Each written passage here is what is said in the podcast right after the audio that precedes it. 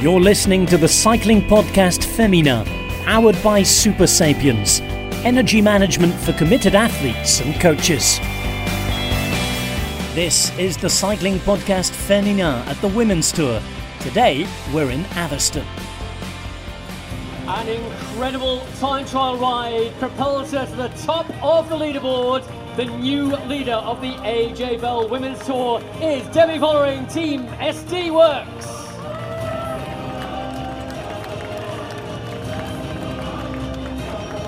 Your time trial winner, an incredible ride, the only sub 24 second ride of the day for Team SD Worx. Your stage winner is Demi Vollering.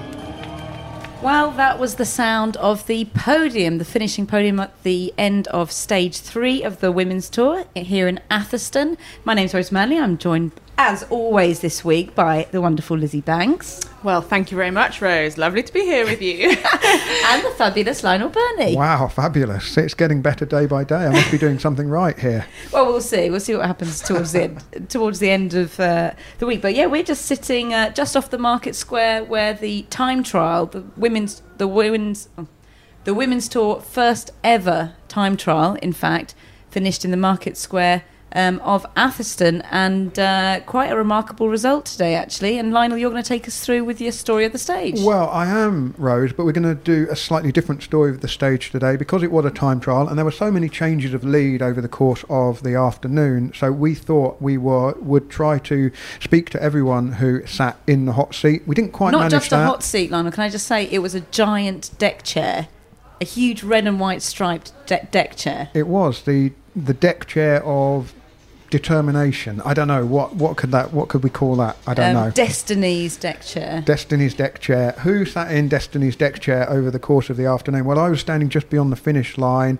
The riders had done a really technical 16.6 kilometre time trial course, which we'll hear a bit more about from Lizzy in Lizzy's recon in due course. But as the lead changed hands, we grabbed a word with the riders, and uh, well, apart from Jess Allen, who was first out of the starting house, uh, she set the time of 27 minutes 52, and then that time was beaten by Alice Towers, who finished in 25 minutes and 59 seconds. I'd seen the course a couple of times because I live live quite quite close to here, so um, I had the opportunity to recce it a couple of times, uh, which was nice because I could kind of go around the corners a bit more confidently and stuff. I mean, I think I was fastest for a while, but I was one of the first to go, so I don't know if that is really like a, a big thing or not. But I guess it's nice to uh, be at the top for even just a momentary second. Then came Teniel Campbell, a few seconds faster. uh, it was really hard from start to finish. Like, I started and my big chain ring, and that was a really big mistake because then I started to walk on top of the hill, and I was like, nah, small chain ring for it, and started to ride into it because I really blew my legs from the big chain ring. But yeah, I think I had a pretty decent um, TT. It wasn't my um, effort was not to go full out. It was just to be a bit conservative. So yeah, I think I did a pretty okay job, and yeah, first time on the hot seat, and I'm enjoying it. a big, big chair for a really massive person like myself. So anyone smaller than me, I think they will just sink inside of it. Next in the lead was Anna Christian. I had no idea what time I was going after or what anyone would be doing, but um, yeah, I kind of just gave my best. But yeah, quite happy to be fastest so far. We drove it um, just before we got here, actually, just in the morning. But um, yeah, I can't say it's completely different when you're riding it, isn't it? I mean, a few I took a bit too hot, and then I think I started backing off around the next few because I was like, oh, I'm going to get caught off guard here, and I didn't want to look too cocky, especially when uh, yeah, there's a few people there. But um, yeah, it's always nice to be in the hot seat, I guess. But I don't think I'll be here for long, to be honest with you. and her time was beaten by Audrey Cordon-Ragot, although she eluded my uh, attention at the finish because uh, basically she went flying straight through, turned round, and then headed off to sit in the giant deck chair. Then came Veronica Ewers in 24 minutes 39 seconds, the first rider under 25 minutes. Well, Veronica, I just overheard that that's only the third time trial you've ever done. Yeah, third or fourth, I would say a, a legitimate time trial. Um, that was the first one on this bike. Um, so yeah, it was interesting. I think that was the second time I've been on that bike. so it was, yeah, it was a learning experience as I was doing it. Little uh, hesitant on the corners as well, getting into the um, bullhorns a lot, just trying to stay low. Um, and having that inner monologue of, you know, just get over this hill. There's what, what goes up must come down, sort of thing. So, yeah. Her time was beaten by Alice Barnes, the British national time trial champion. I didn't actually feel great. I think I was at the start for a bit too long. Um, so yeah, straight away I felt the fatigue, and then yeah, there was a lot of twists which are quite good for me, so I can recover and try and uh, make up some time there. But yeah, it was quite an interesting course. It's uh, not the classic UK 10 mile time trial, that's for sure. Yeah, I don't know who else is to come, but I'll see if I can keep the lead.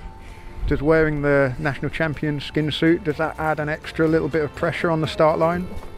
Yeah, I think there's quite a lot of pressure in the skin suit because there's a lot of Brits here and we'll all be fighting for it next Thursday. So, yeah, um, it's quite a different time trial, I think. It's almost double the length next week, but um, yeah, hopefully I did it proud today. And so now what will you do? Just go and sit in the hot seat and see how long the time stands? I have no idea. I don't think I've ever led an international time trial before, actually. So um, I'll just do what someone tells me. Then came world hour record holder Joss Lowden. She was briefly the world 24 minutes 22 second champion of Atherstone. well, Joss, I think your time there 24.22, four seconds quicker than Alice Barnes. Are you happy with that? And do you think it can stand? Um, there's some real good riders coming later, so um, I will be very surprised if it stands. But um, of course, yeah, I mean, you can't ask for much more than finishing and being first at the point that you finish. So, yeah, I think I've had overall it was a pretty good ride. In some places where I could probably have found a bit of time, but we can all find holes in our time trials. So, all in all, I'm quite pleased. I mean, you're coming off the back of the hour record and all of the training for that, but how different a test is this today? Oh, it's very different. I mean, it's technical, it's up down, it's twisty turny. I mean, there's no time to go into like a meditative state of just kind of focusing on the process. You're like, you're thinking always. I mean, you hardly notice time, but like, yeah, things going past because it's just one thing after the next after the next. So, yeah, very different. Um, but I'm yeah pleased to have had the road races in the last couple of days to get my legs firing a bit because otherwise I would not, would not have been able to get around. And you, I heard you saying something. You had a problem with your Garmin. Is that oh, right? I lost it. it. I started and it was. Um, it was uh, wobbling a bit, and then I went the first, sort of first right-hander that went onto the small lanes, and it came off then. And I thought, okay, right, here we go. We're going to have to ride by perception. But luckily, I suppose the hour put me in good stead for kind of guessing my pacing. So, who knows what we did?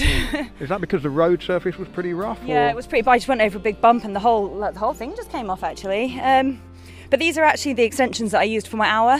So we've had a quick turnaround, um, and I think, um, yeah, maybe it could have just been that we didn't secure it properly.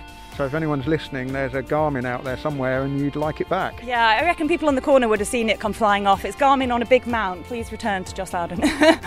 And finally, Demi Vollering absolutely obliterated Lowden's time and won the stage in 23 minutes 18 seconds. Demi, you've smashed the best time by more than a minute. You went out fast and you finished faster by the looks of it. What was the strategy at the start? Well, the fir- uh, the start was going up, so I, I knew, and also Danny told me there I can win it, and also can lose it if I go- didn't go there full gas. Then then you can never uh, make that right anymore. So the first 4k I, I went all out, and then uh, the middle part was the hardest part, I think. And um, also because there was a lot of headwind after the half, of the last half of the time trial, so that made it really hard. Um, yeah, and the last part again, full gas, everything I had because yeah, that was again up, and I need to have it from the uphill. So um, yeah, time trials are always a bit strange because you can only do your best, and then yeah, then afterwards you can see what's the result, of course. But um, I'm really enjoying it because I'm still not the best, I think, but I'm, I'm learning so so much lately, and I'm also getting better and better. So that's really nice to, yeah, to feel and to see also. So that's my motivation also to do um, a good time trial only for myself, and whatever the the the result is, doesn't matter. But yeah, Well, you- you've beaten the new world hour record holder by more than a minute, so I don't know, maybe the world hour record in the future too. Nah, I don't know. If it's a uphill, then I would like, but not on the track, I think.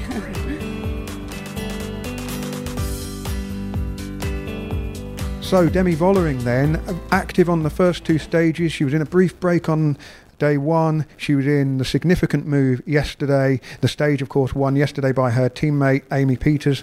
SD Worx now have a second stage win in a row and the leader's jersey and a commanding lead overall. One minute and nine seconds over Juliette Labous of Team DSM. Clara Copponi is in third place overall. Uh, she put up a spirited fight to defend the blue jersey, but she's now one minute 19 back, so significant gaps, um, but an impressive stage win by Vollering especially when you consider she's beaten the recently crowned world hour record um, rider. So quite an entertaining time trial. I mean, I make a joke about it whenever there's a time trial. I don't find them the most uh, entertaining of spectacles, but with all of those changes of lead and the impact it's had on the overall, um, a great day's racing. Still guessing on fueling? Not sure what or when to eat or drink on rides that matter? Never again. Optimize your fueling strategy with real time glucose data, actionable insights, and personalized analytics. We're here to help you achieve your performance goals. Go to supersapiens.com for more on how to track your energy levels and fuel for success. Thanks very much to Supersapiens for sponsoring the Cycling Podcast. If you want to find out more about their continuous glucose monitoring system and the app that goes with it, go to supersapiens.com. But it's that time of day. We're going back to the beginning of the day, really, with Lizzy's Recon package. Lizzy was out on the course, uh, which was just a straightforward up to the roundabout and back, like a classic British 10, wasn't it?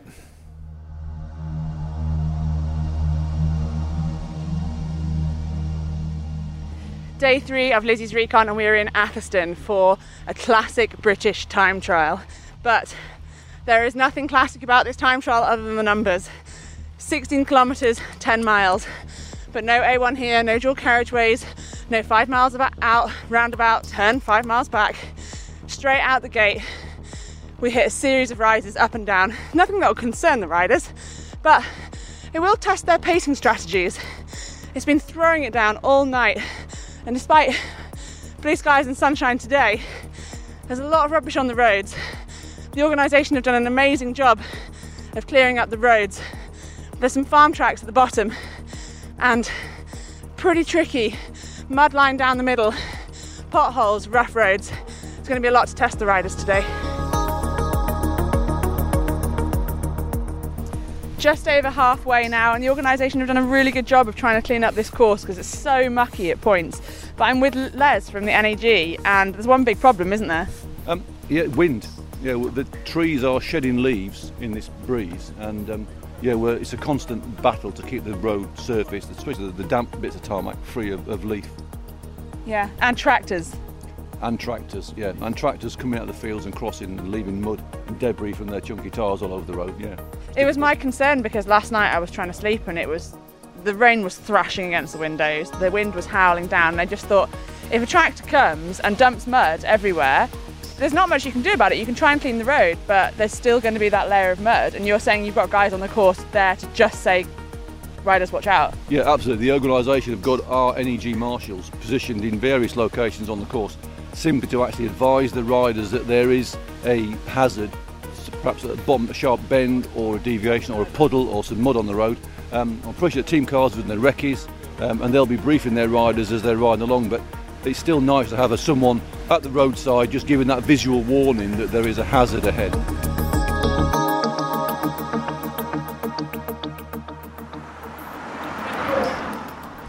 Well, that was the sound of Demi Vollering going past on her recon. I'm just past 8k to go now, almost at the 7k to go mark, and uh, that's really the trickiest point of the course done now. Between 12 and 7k to go, there's a series of really difficult lanes. It's constantly left, right, small rises up and down. And you know, you can't take the racing line. The middle of the road has got grit or there's a layer of mud. And despite the fact that the organizer's done a great job of cleaning it, if you slam on your brakes in the wrong place, you are going to slide. So, who's it going to be today? I think it's going to be a case of who dares wins, isn't it? And um, a rider who's powerful, a rider who's punchy, and a rider who's scared to take risks, who's not scared to take risks on those corners. I've done two and a half laps of the course now, so I've got a pretty good understanding what the riders have got in for them. And uh, on the last lap, had some closed roads as well, which was nice. So you can kind of take the racing line and get a real idea. Oh, here comes the first rider through. Come on, Jess! It's Jess Allen from Bike Exchange. So two kilometres to go for her now. It's a pretty uncomplicated run into Atherstone, Atherstone town centre, and then in the last about 500 metres, there's a right left to the finish. But other than that, it's not too technical at the finish. It's really the kind of middle part of the course where it's constantly up and down, left and right.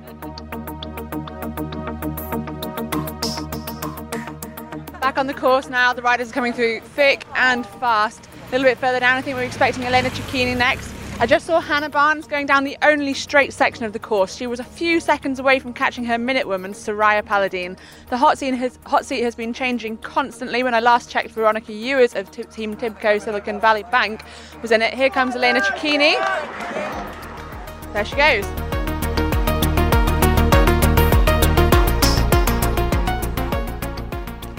Just waiting for Elise Chabbey. Here she is. Come on, Elise!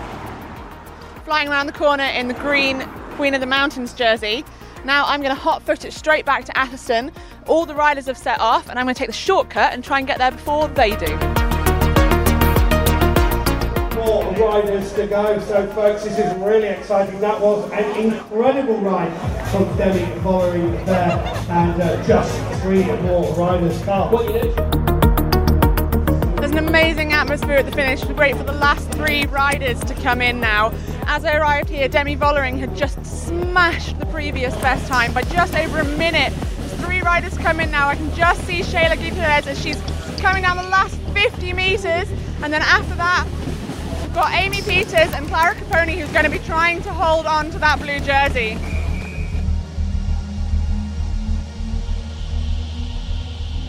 Well, Lizzy, that sounded like a very technical, if not a little bit sketchy, uh, TT course that uh, you did the recon of, and obviously the riders raced on today. How much do you think that made an influence on the result? Hugely. You've got to be so brave to take that on and to, to get a really fast time because you can lose so much time in that middle section.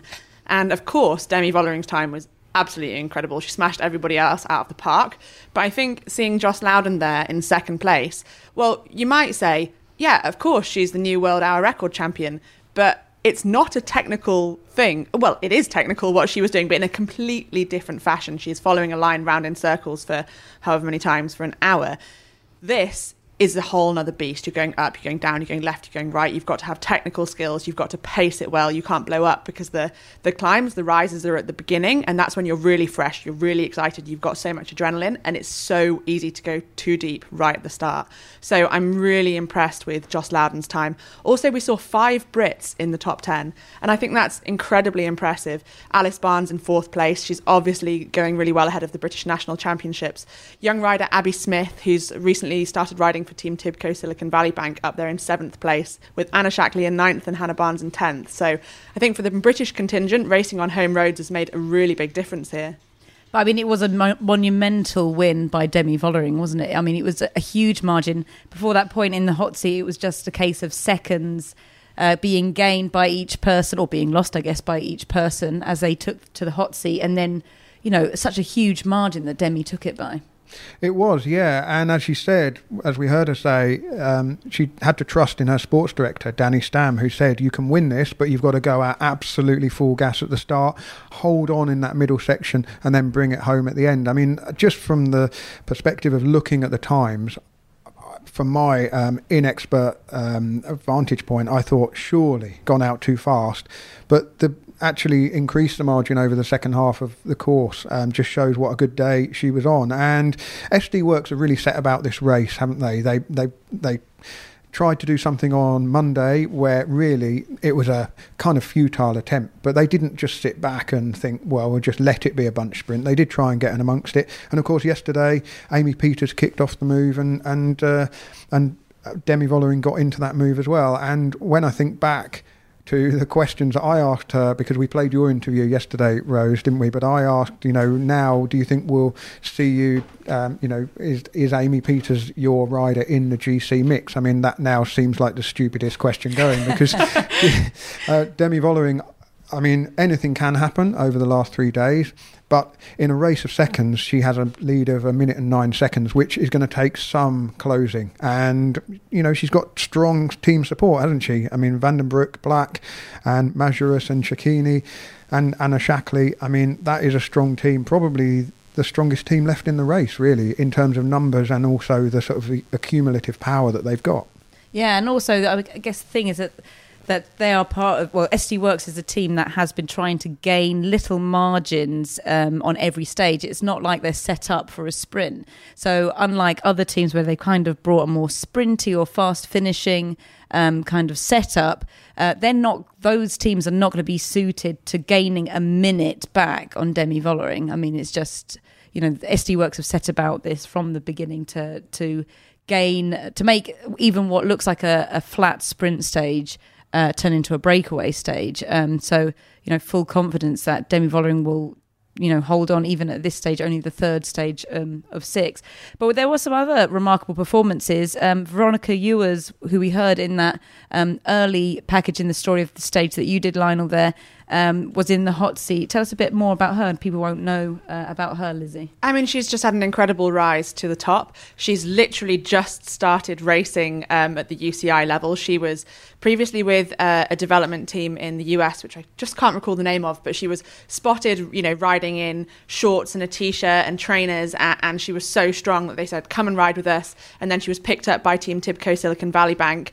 She went to the Joe Martin stage race in the US, and I think she was trying to get the registration sorted with Tibco and didn't even know until an hour before the race if she was going to be able to do it because it was such a late thing to come across. Then she came across to the Ardèche, um, Tour of the Ardèche, and she had fantastic results there. She was fifth overall at the Tour de l'Ardèche, and then she went to Paris Roubaix, which is oh gosh, what a brutal, a brutal hello to racing in the in Europe, hey. Uh, and then she's come here and really just outdone herself. I, I didn't expect her to perform so well on relatively flat terrain here. So I, I'm really excited to see what she can do next year with a, a full winter's training and a full season in Europe.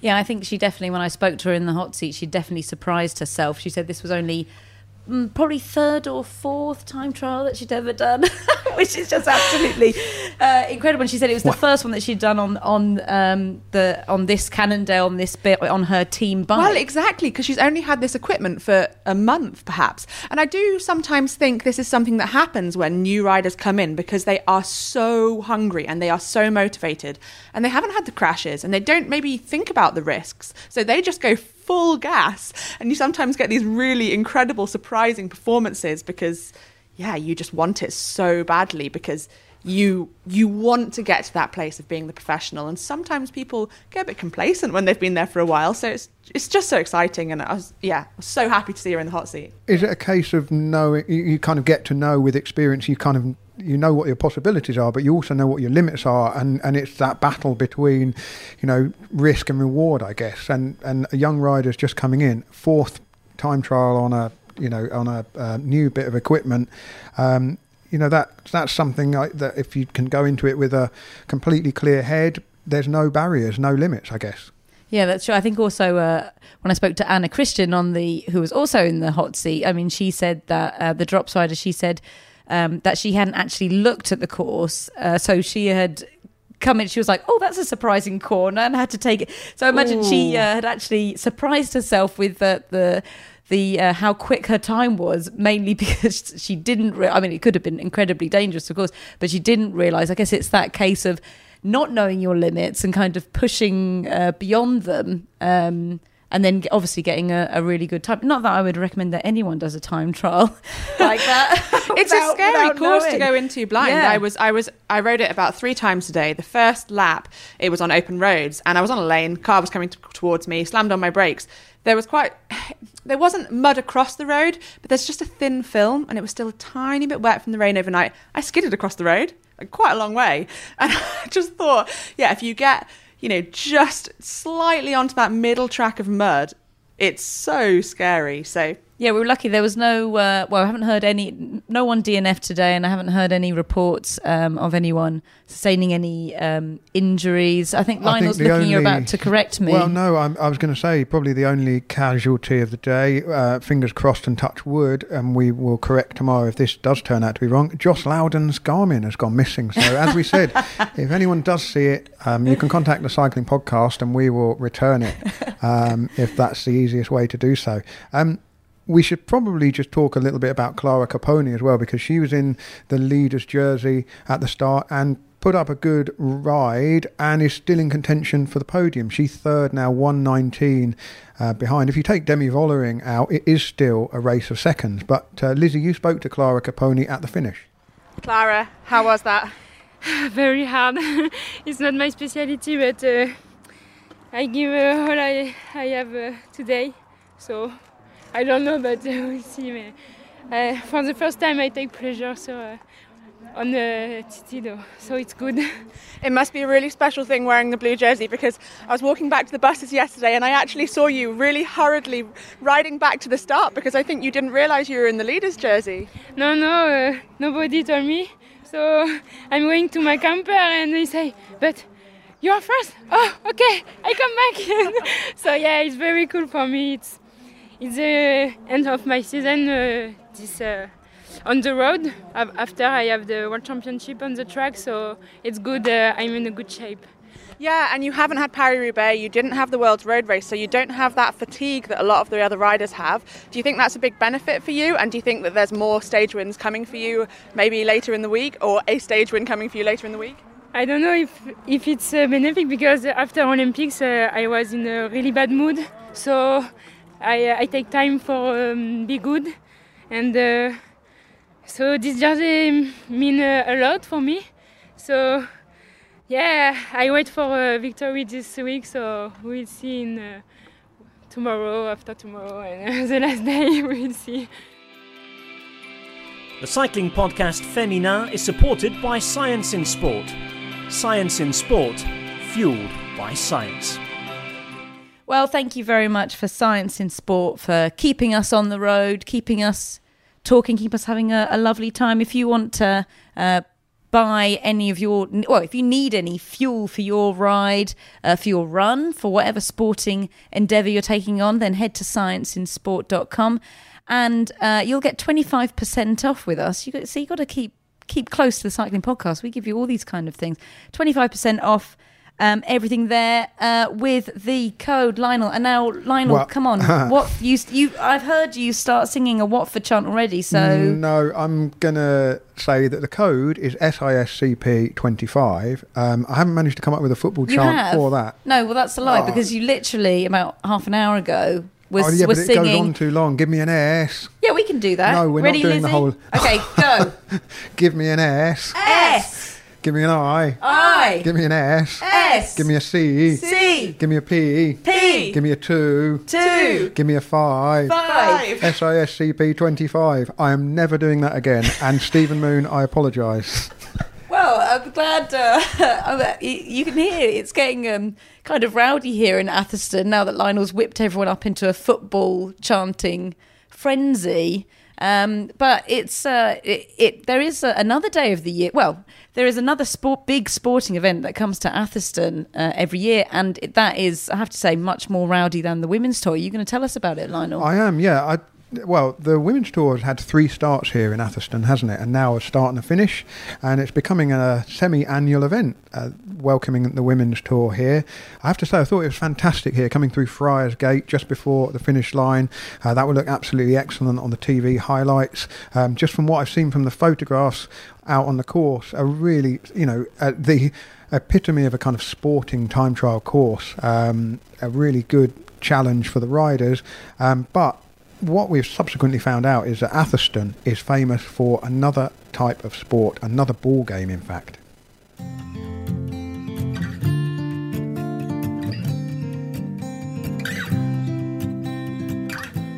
Uh, my name's Ben Klein, and Atherstone's a great place to live in uh, because everyone knows each other. So as soon as you walk into the street, you know, say hello to somebody that you know. Obviously, it's well known for as well for its pubs and also the Atherstone Ball Game that's been going on for lots and lots of years. So it's uh, always good to see that, watch that once every year. What is the Atherstone ball game? So I haven't uh, actually done it yet, but it's um, when a bunch of men and women that want to sort of join in and they take a massive ball about around the town. And whoever has it last they usually forms in um, in groups. Whoever have it last wins the Atherstone ball game. And there's a lot of families around Atherstone that have won it over time and time and time again. Uh, but it's a good thing to watch great thing to watch and obviously it brings a lot of people uh, to Atherstone um, I think I'm, I think it's been going around about 700 years pretty sure. So there's loads of signatures on the ball. But yeah, it's a brilliant day out. How big is the ball? How? It's what are we actually quite big. Um, What, tall as you? No, I'd say it's uh, about half a metre. Four foot. Mate, yeah, it's a really big ball. Um, it's quite it's quite easy to you know to kick.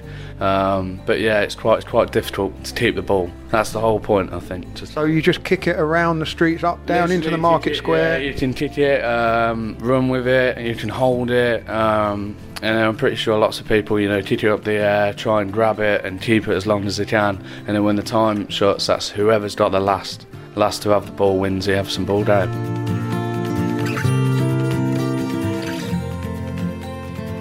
So that was Ben in the New Swan.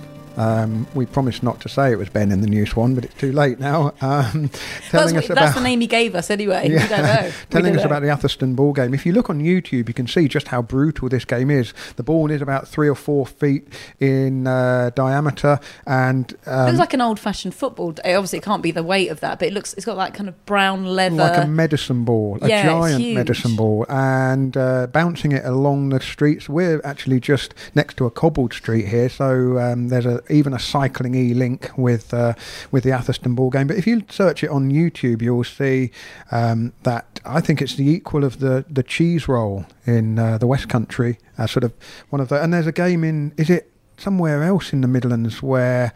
Um, they try to kick the ball to from one end of the street to the other. It's a kind of variation Mm. on that sort of ancient ball game, but fantastic stuff. Um, we'll have to come up on Pancake Day next year for the Atherstone ball game. Yeah, maybe we could even start a little offshoot Atherstone Ball Game podcast. W- I- wouldn't be wouldn't fill a year worth of content, would it? But How do you think you'd do in the Atherstone ball game, Lizzy? I would definitely try and win. Lizzy would be very good, I reckon. I would grab Vicious. the ball and I would not let Yeah. go. I can believe that actually. Yeah, I can see you being quite a fierce competitor in the Atherstone ball game. I'd probably head into the New Swan for a, for a pint of local ale instead and let you all get on with it. Well, we'll have to wait until Pancake Day next year before we can start discussing what happened with the Atherstone ball game. Um, but what we did want to talk about was um, Joss Lowden today, who finished second, one minute uh, and four seconds back behind Demi Vollering. Um, we've mentioned a few times actually that she's the uh, hour record holder. Um, she only did that last week, and obviously she's not taking absolutely any rest uh, from that whatsoever. Uh, but I caught up with her earlier this week and uh, she told us all about it. Okay, Joss Lowden, women's hour record holder. How does it feel now, a few days on? Has it kind of sunk in that achievement? Yeah, yeah, it has actually. Um, yeah, I, I said afterwards I felt what I felt was like huge relief, and now I'm just quite enjoying the fact that I've done something quite cool, um, and that we did actually make it as a bigger thing as we as sort of what Nicole was able to do. Like in sort of in the run up to it, I talked quite a lot about how I find the media side of it like quite a lot of pressure, but actually in hindsight, I look back and I'm really pleased that we did it the way we did and can enjoy it now. And have you kind of thought about, you know, how big a thing that is to have got the hour record? Like yourself personally, not just like uh, the impression it made on other people, but for you yourself.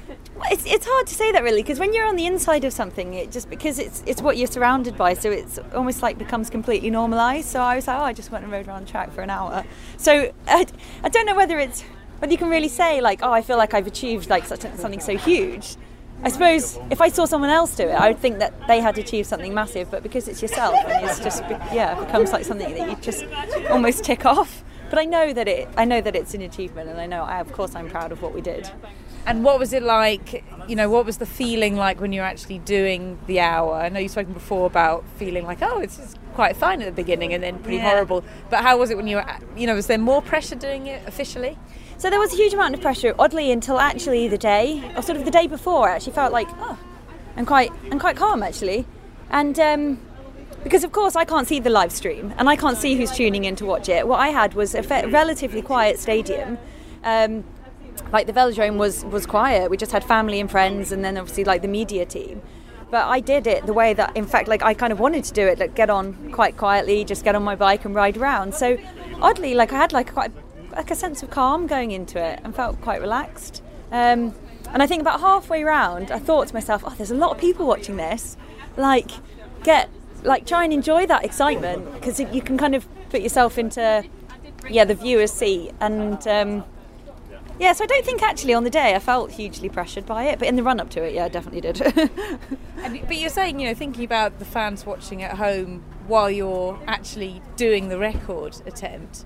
But you know, what else is going through your mind? I wouldn't have thought you'd even be thinking about that. I would think, would have think you'd just be thinking about lap time, lap time, lap time all the time. Yeah, like your mind kind of like wander. Mostly you're thinking about your ride, absolutely. Thinking about yeah, lap splits, keeping it controlled, how you're feeling. It's like this feedback loop of like how my legs feeling, how's my breathing. The line was dreadful because I was terrified of hitting those Tissot blocks on the coat because they were like hefty things. And when I did hit them, you really know about it. So that kind of messed with my line a bit, which then messed with my head because I knew that I was riding a, a much wider line than I would wanted to. So you're thinking about that sort of thing. And then every now and then your mind drifts. Um, and then you're like, oh no, no, no, come back, come back, concentrate, concentrate. Um, but yeah, it's mostly you just thinking about riding. And then after you finished, did you think, oh, I could go a bit further? You know, sometimes you get these people who do the hour record, they do it multiple times. They Yeah. kind of keep pushing it. Have you had any thoughts about that yet? I know I could do further. Like absolutely no doubt about that. I'm I'm sure I could. Um, like even little things like. Um, you know the, the con- like the conditions on the day weren't as good as what they could have been, or like I mean, yeah, you got up to altitude and then could see really see what I could push, um, and then just going into it with a better bit better preparation. Like I did the best I could given the run in that I had and given the full race calendar that we do have. So I'm not disappointed that I didn't go further, and I'm not disappointed that I didn't, you know, completely kill myself in the process. I did what I could do. Like, although. Like I- I did, I couldn't completely put myself in a box because I probably just had a bit too much fatigue to be able to get to that point. So it is actually like you have to do quite a conservative effort because it wasn't fresh enough. So um, yeah, I could do more. Whether I will, I don't know. Maybe. How come you decided to do it at sea level instead of going for one of those, you know, big South American altitude kind of velodromes? Um, I think logistics, really. Like, yeah, the fact that you know travel isn't that easy at the moment. Um, the fact that uh, we've got this race calendar and I have worlds and I've got lots of other stuff going on. Like, the cost is obviously huge. There was a lot of things that made it just not possible, and I felt quite confident when we planned it that I could break the record at sea level. So I thought, well, yeah, let's why not? And then if one day the opportunity arises to go to altitude, then maybe I'll have a crack at it. But uh, yeah, it was absolutely perfect for what we needed to do. And you just looked so fresh after you finished, and obviously you're straight away back into road racing again. How's it been making that change back to the road already? So I, my legs felt a bit snoozy. It was like coming off an off season almost because I'd had so much rest actually throughout September with the fact that all I was doing was racing, resting, racing, resting. So when I got on my bike yesterday, the first phew, three quarters of the race, I felt pretty like I don't know, just a bit like lacking kick. Um, and by the finish, yeah, I kind of felt like I'd ridden into it. So I'm kind of fully expecting that as the week progresses, I'll probably get stronger. I hope. And how was it watching Dan go for his, uh, your fiance, Dan Bigham, going for his attempt the next day? It was really fun. Yeah, I thought again. I thought I'd be really, really nervous. Normally, I get really nervous when he races, but uh, yeah, no, I was calm. I was uh, actually just enjoying it. I completely trusted like his plan, his logic, his form, what he was going to do, and so um, yeah, I felt pretty confident for him.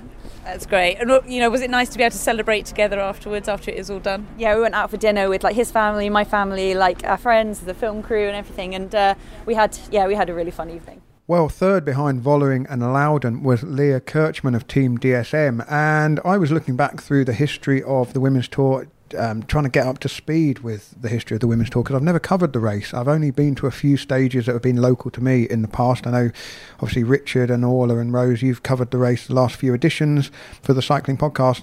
But I noticed that three riders started this race as ever present, having ridden and completed every stage of every edition of the Women's Tour. And Elisa Longo Borghini, well, she was out of contention for the ever present award on day one because she didn't finish the first stage. So that leaves just two standing. And uh, one of them, Leah Kirchmann was third on the stage today, and when she crossed the line, she was only a second behind Joss Lowden. Uh, yesterday, I spoke to her in a rather rainy Walsall, and I asked her whether she was aware of the fact that she had ridden every day of every race so far.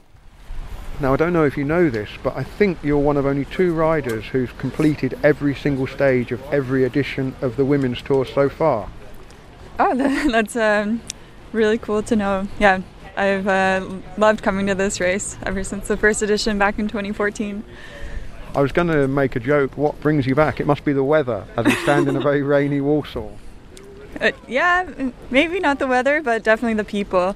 I think uh, you know the fans are one of the best parts of this race, and I especially love that all the school children are always out cheering us on and and helping us on with the sign on and, and the podiums and things like this.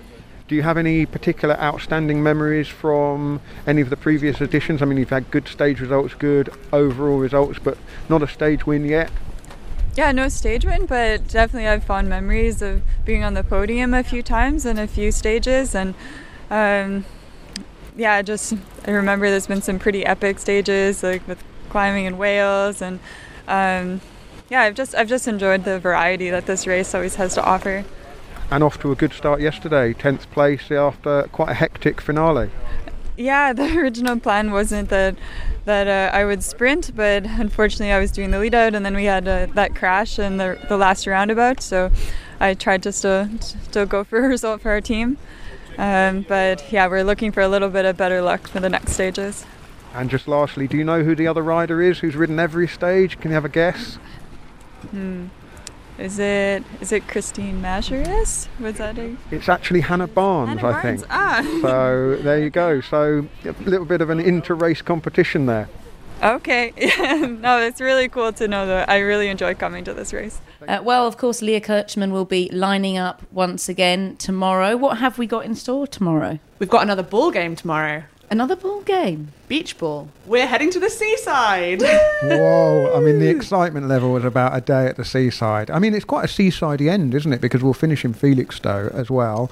Uh, I hope you brought your buckets and spades. And we're going to Clacton. Clacton. All our three. Fun, we're going to have three um, coastal finishes. Excellent. So we're climbing slowly uh, up the. Uh, it's Essex East Anglia, I think it is, the East Anglian coast. So starting starting in Shoebury which I think is a revelation to you, Lizzy, just the name. I didn't know. I thought we were start, starting and finishing in Southend, and then I was trying to work out what Shoeburyness, where, where, where or what Shoeburyness was. Um, so yeah, new, new to me.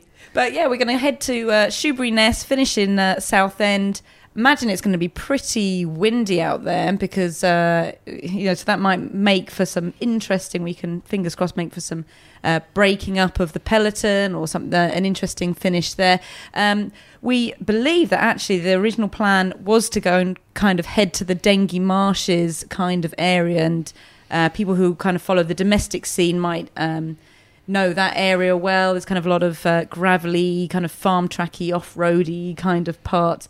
Um, I think unfortunately they haven't managed to get the route to go there, though I think it goes very close to that kind of region, which might be familiar to people. Uh, but we're probably expecting a sprint, are we, tomorrow? It looks like it, but the only QOM of the day does come pretty late, just after 110 kilometres, and it's only 117 kilometres in the race. Mm. So, day four, people are going to get really tired. It's a three hour transfer from here over to Southend, so it really pushes things back like massage, dinner, all your recovery is pushed back, you get less sleep. So, we'll see what happens because I think that things might start breaking up. I do like the fact that um, you know the the Tour of Britain and Women's Tour organisers are now reaching a point where they can start stretching out. I mean, I was at the Tour of Britain where they went to the Great Orme, which was a fantastic summit finish. Um, I mean, we can talk about the, the route of this race being uh, favouring the sprinters, but you know, I think that the, the idea of taking the race on some kind of gravelly exploration would be fantastic. So maybe in a future year, that will be something they'll be able to do. It's something that the riders really relish as well. We love that kind of terrain. Of course, it comes with possible punctures and misfortune, but it's also really exciting and there is so much appetite for that. And I think a lot more riders are riding off road a lot more in their training as well. So they're getting better skills and yeah, it's just it's just fun. But I think we saw today with the type of time trial course um, that they chose, you know, it would have been very easy just to do straight out on the main road and straight back on the main road or, or just to sort of um, you know, tick the box of doing a time trial, and uh, but to actually take it out into the countryside a little bit and give the riders a proper challenge with all of those corners, all of that acceleration, and and just to, you know, throw a seed of doubt, and it has paid off in terms of the results. I mean, Demi Vollering you know, she risked it all and she got a handsome reward. Um, but as I said at the start, you know, other than that, we, it's it's a, a, race of seconds, which just I think highlights how well Demi Vollering uh, did today. Uh, we will see whether SD Worx can defend that jersey tomorrow and then into the weekend. Well, exactly. And Lizzy, you mentioned both a long transfer and dinner. So I think that's a very good cue to uh, both get on the road and get eating some, I guess, fish and chips might be the only appropriate chips, thing. Or cockles, winkles, cockles, that's shrimps. It. Yeah. Perfect. Right. Well, we're relishing that opportunity. That's what we're going to relish. The riders can relish like interesting terrain. We can relish uh, a good dinner. I'm not sure that winkles are an energy food, are they? They may. Well, they may Ooh. well be. I'll well, probably high protein. Why don't we get Science in Sport on it? There you go. Winkles in a in a gel wrapper. Oh God, it's about the right consistency, though, isn't it? There you go. I'm full of ideas. Have that. You can have that one for free. So, uh, Lizzy, well, I'll see you at the seaside. I'll bring my beach ball. Perfect. And Lionel, I'm looking forward to seeing you with a little knotted hanky oh, on your that head. Was, that was so obvious and too easy. But yeah, my knotted handkerchief is in my case. Don't worry.